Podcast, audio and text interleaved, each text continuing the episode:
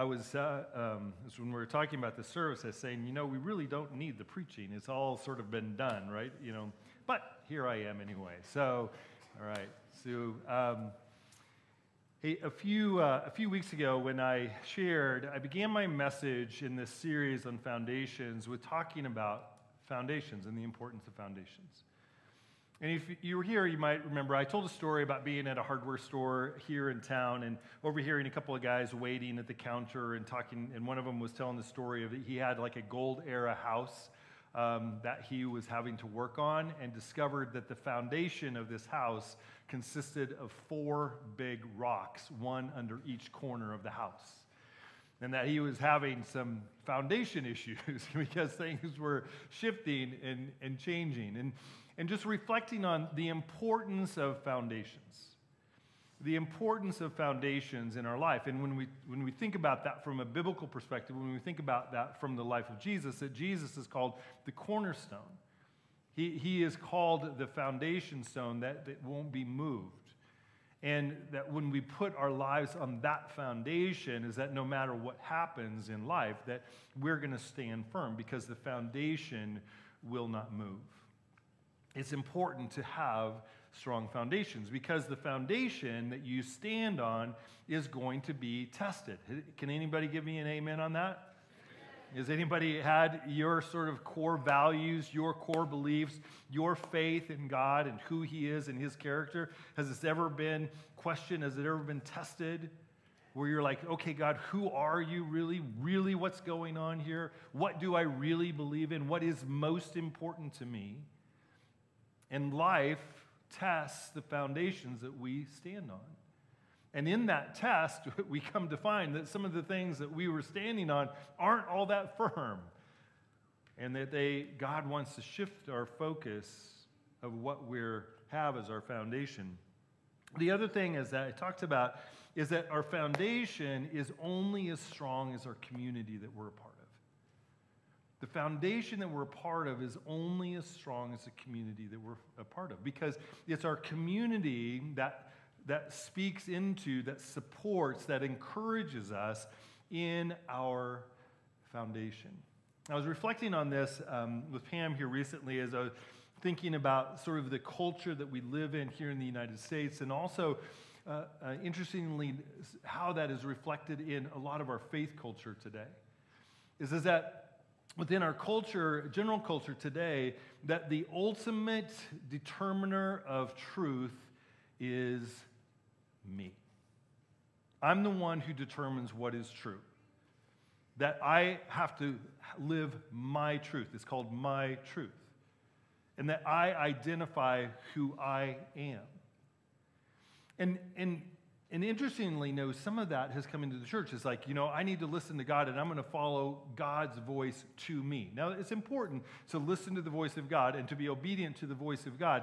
But one of the things that we forget when we look at the biblical story, when we look at people coming to faith in Jesus throughout the biblical story, is that individuals came to faith in Jesus, yes, but in the context of a community of others around them that supported them and tested them, that challenged false beliefs, that encouraged God's beliefs. And that the community that we put around us, the relationships that we have, the friendships that we invest in, are going to be the thing that is going to determine the strength of that foundation. And so we've been talking about here at Cold Spring Church what what is our foundation? You know, as we come into this season of ministry, as we come into the season of life within our church, within our community, within our world. And, and where we are basing that on is, is that of looking at something that we've been working on for years, over the last number of years, of how do we as a church continue to grow young? How do we as a church continue to have a stage that would be filled up with young adults who are launching into that next phase of life that we can stand with and stand behind and encourage them to have a life a lifelong faith in Jesus.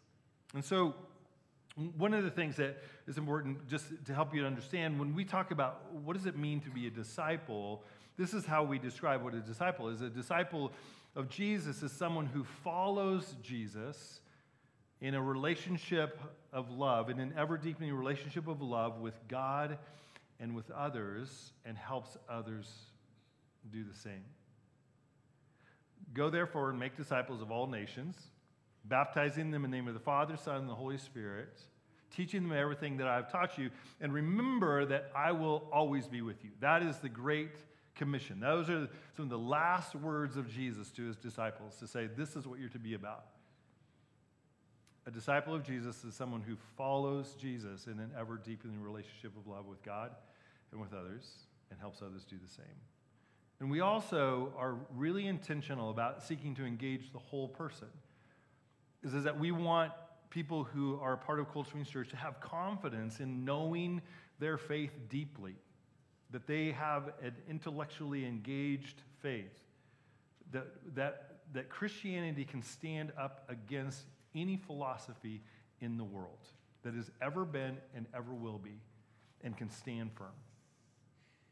That you do not have to check your brain at the door in order to believe in Jesus. But we also want people to be in encouragement in experiencing fully is, is that the life of Jesus is a life that we experience. It is a relationship of love. And love is an experience that we have out of the relationships that we are engaged in.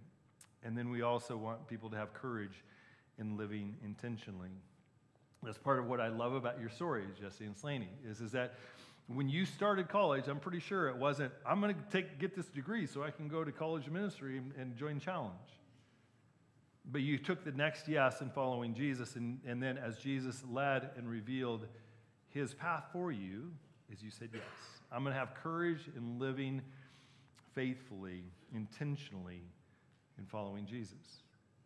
So, growing young has been a part of this, of how do we live that out and how we do that. And this morning, what I want to talk about and share with you is, is this idea of unlocking keychain leadership. I want to talk about leadership. Now, um, when I was uh, in uh, beginning of my ministry here a number of years ago, there was a, an influential mentor, coach in my life by the name of Bill Hoyt. And I remember Bill Hoyt sharing his personal mission statement, and it was this more better than me. I did hear from a high school grammar uh, teacher, uh, English teacher, that the grammar might not be p- proper on that, but I like it. So, you know, more better than me. And I thought, you know what? I'm going to steal that. And I, I, think that that's a, a great. And, and so that was what his desire is, is that there would be more people that would go further, that would be smarter, that would be more engaged, that would lift up more than he did. Has anybody here ever seen a turtle on a fence post? You ever seen a turtle on a fence post? Right. Now, there's some different stories around the turtle on the fence post idea.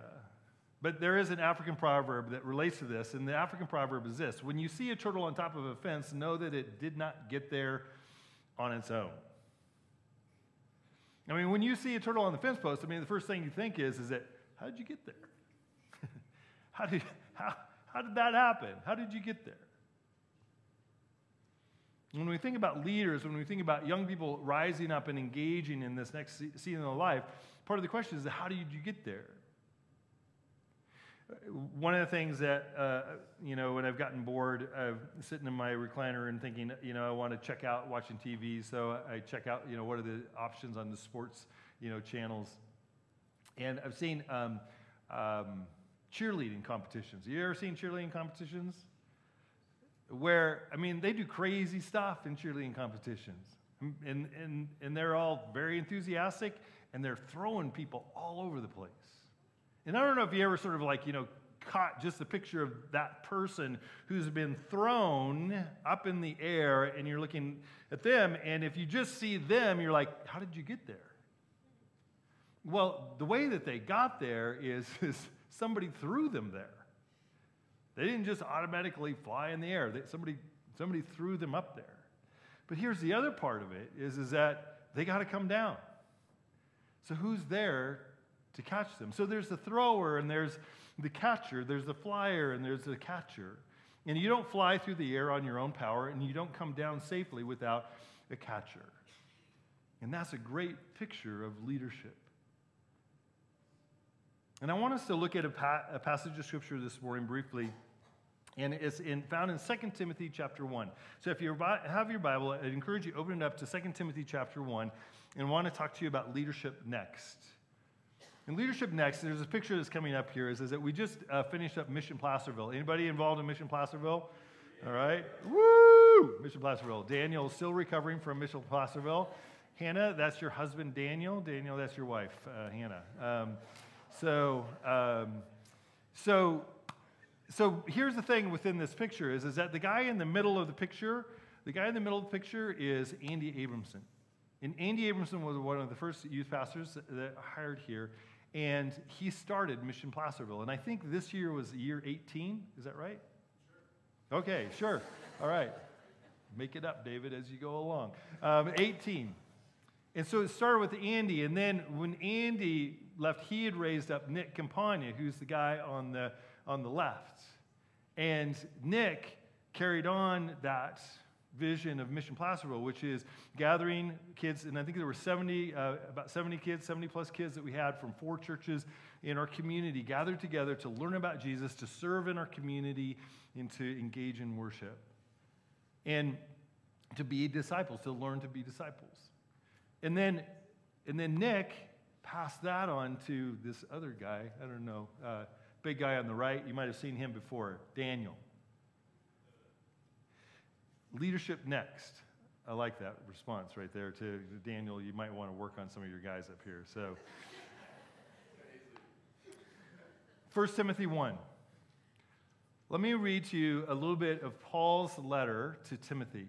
Now, just a little background. The Apostle Paul the guy who wrote a lot of what we call the New Testament, the letters. He was a major force, but he knows that he's going to be martyred, he's going to die, and he is passing on his leadership to somebody else, and he chooses Timothy to do that. And so he writes a couple of letters that we have to Timothy to instruct him and encourage him in his leadership next. And so let me start reading 1 Tim- or 2 Timothy chapter 1. Verse 1 Paul, an apostle of Christ Jesus by the will of God, according to the promise of the life that is in Christ Jesus, to Timothy, my beloved child, grace, mercy, and peace from God the Father and Christ Jesus our Lord. I thank God, whom I serve, as did my ancestors, with a clear conscience, as I remember you constantly in my prayers, night and day. As I remember your tears, I long to see you, that I may be filled with joy. I'm reminded of your sincere faith, a, faith that dwelt first in your grandmother Lois and your mother Eunice, and now I am sure dwells in you as well. For this reason, I remind you to fan into flame the gift of God which is in you through the laying on of my hands.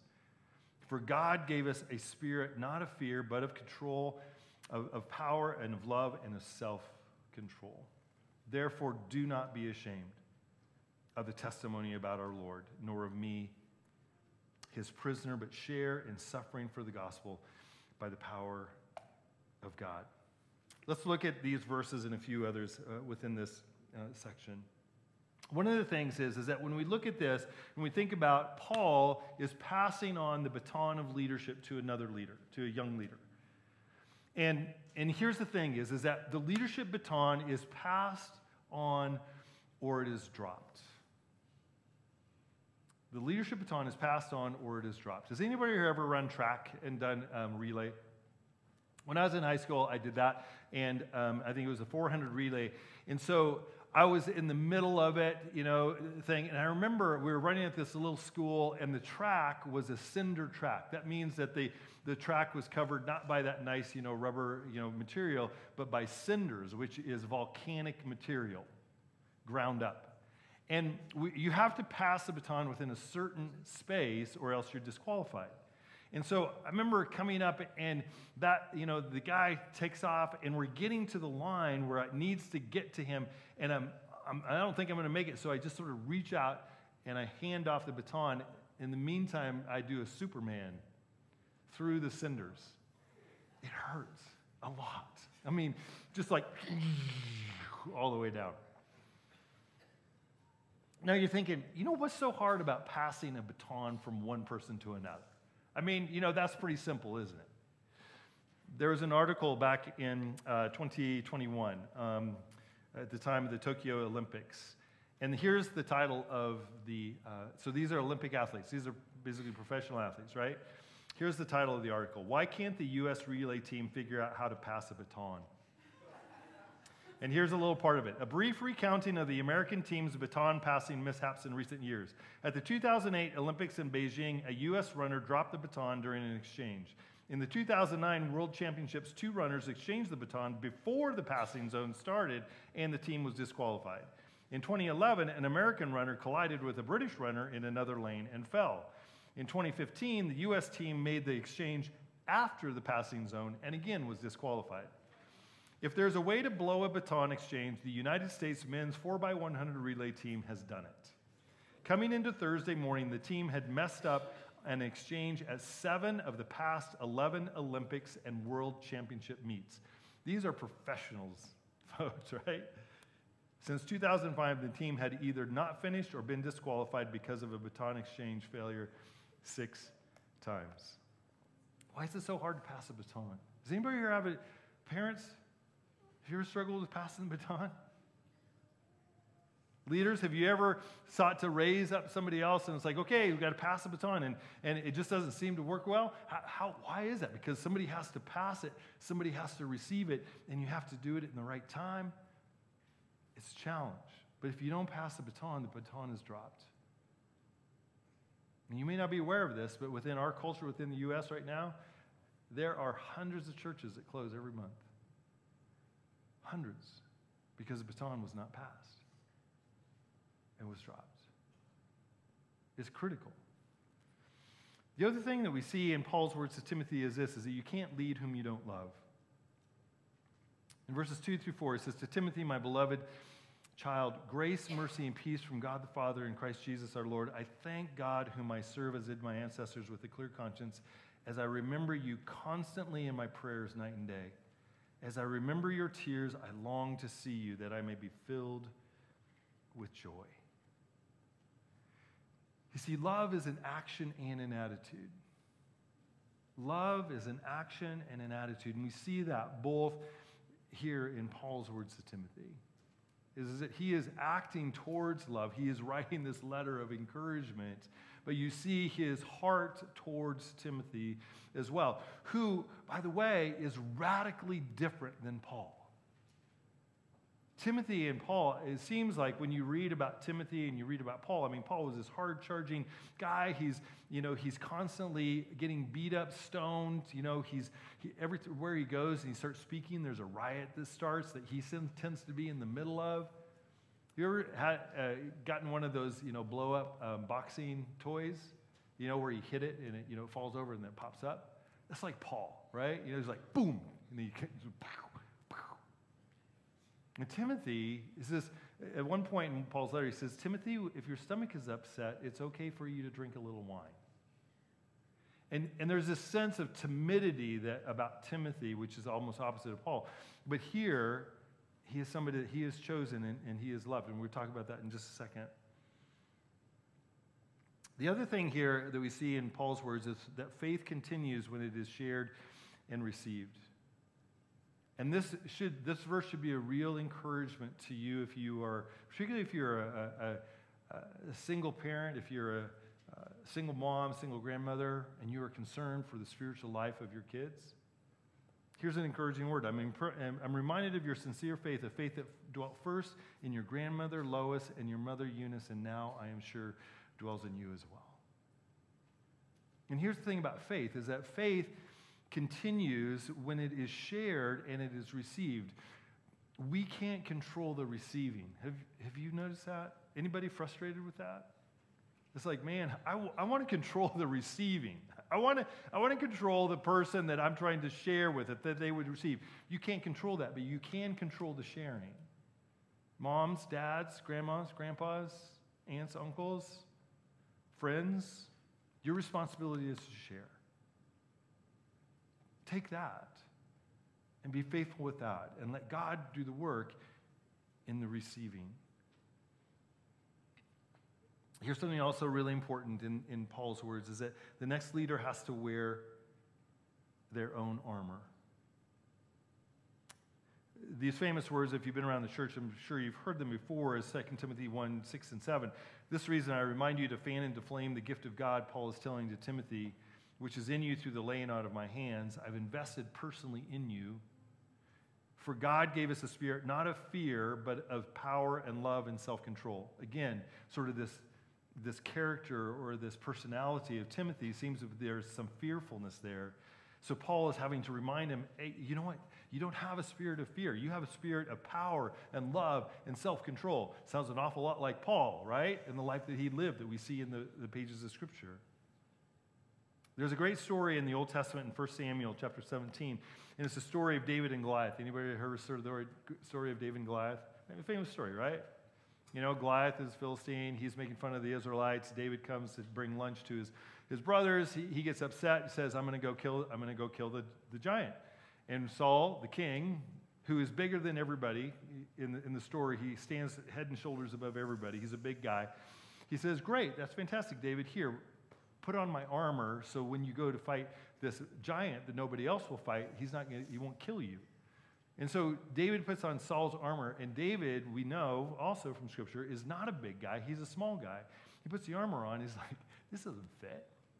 I can't wear this. Down in verse 40 uh, says, and David, um, he says, then, then he took his staff. He says, I cannot go with these, for I have not tested them. So David put them off. Then he took his staff in his hand and chose five smooth stones from the brook and put them in his shepherd's pouch, his sling with his, in his hand, and he approached the Philistine. So David took off all the armor, the sword, the mail, all the things that, that a warrior would wear if he was going into battle that you would be wise to wear because they didn't fit. And instead, he went and picked up five rocks and put them in his pocket. Why did he pick up five rocks and put them in his pocket? Because David was a shepherd.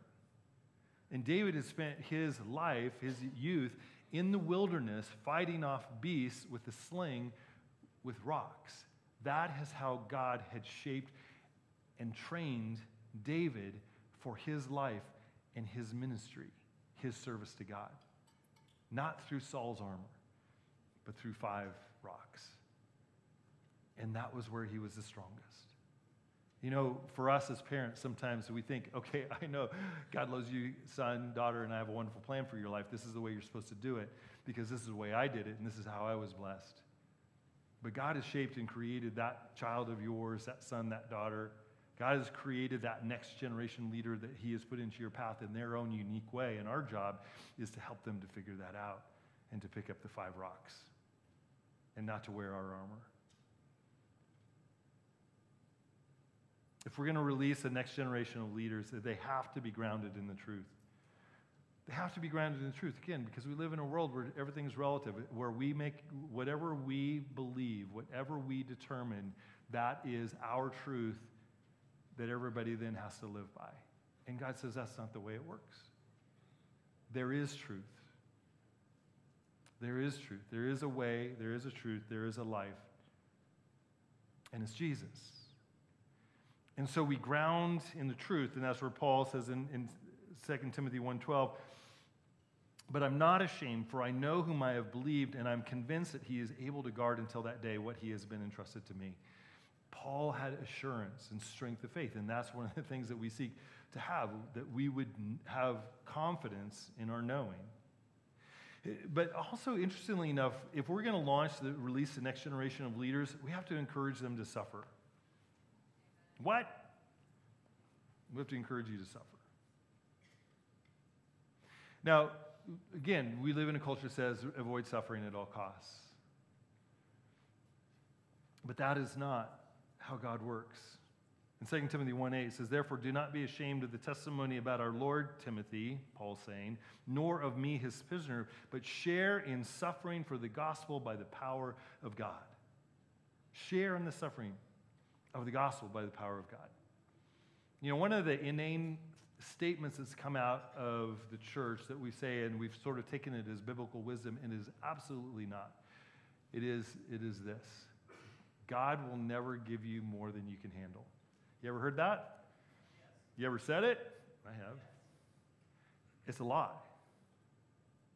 See, because here's the deal is as if God never gives you more than you can handle, then everything that you come up against in life, you can handle. You don't need God. Why would you need God? Because God's got this little bubble around you, and you don't need God.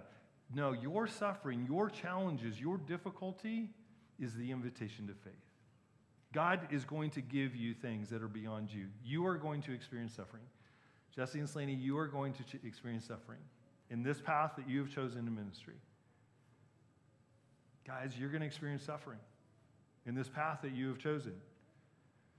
Here is the truth the grace of God will keep you wherever the hand of God will lead you. The grace of God will keep you wherever the hand of God will lead you.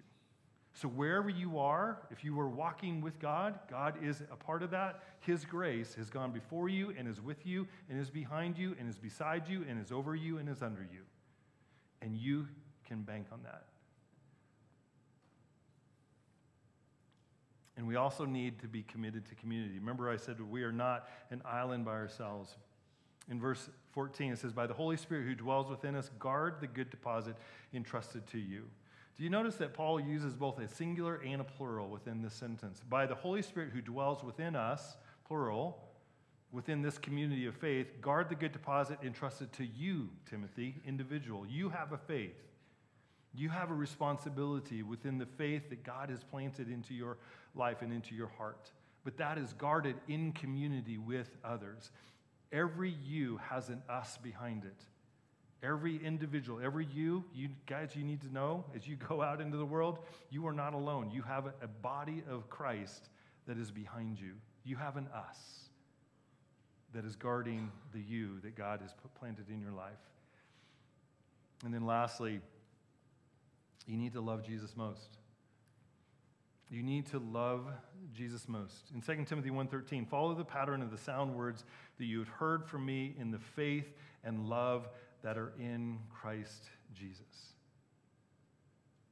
So oftentimes there we can overemphasize or we can we cannot have the balance that following Jesus is not just about the things that we do. Spiritual disciplines or uh, practices are really important, but that they are means to an end. The means, the end is, is that you would have a deep, passionate love for Jesus and that you would know his deep, passionate love for you. It's not mostly about the things that we do, but about who we love most and who loves us that determines the course of our life. What we love, we will do. And whom we love, we will serve and we will become. It can go both ways. If you love evil, you will become and you will serve evil. But if you love righteousness, if you love Jesus, you will have the character of Jesus. Love Jesus most.